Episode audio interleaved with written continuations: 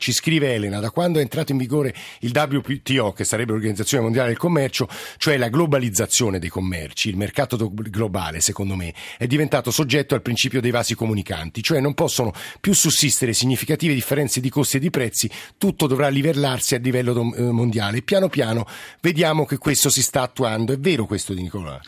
Sì, è vero, però quello che all'epoca del W T O non pensava a nessuno era che si sarebbe livellato sul livello più basso del mondo.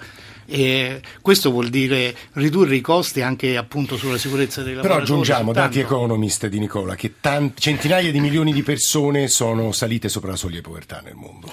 Certo, ma questo è positivo, questo è ovviamente molto positivo, eh, soltanto che noi dobbiamo tenere conto del fatto che qui si è cittadini delle, mh, in, delle nazioni più industrializzate e più ricche del mondo, no?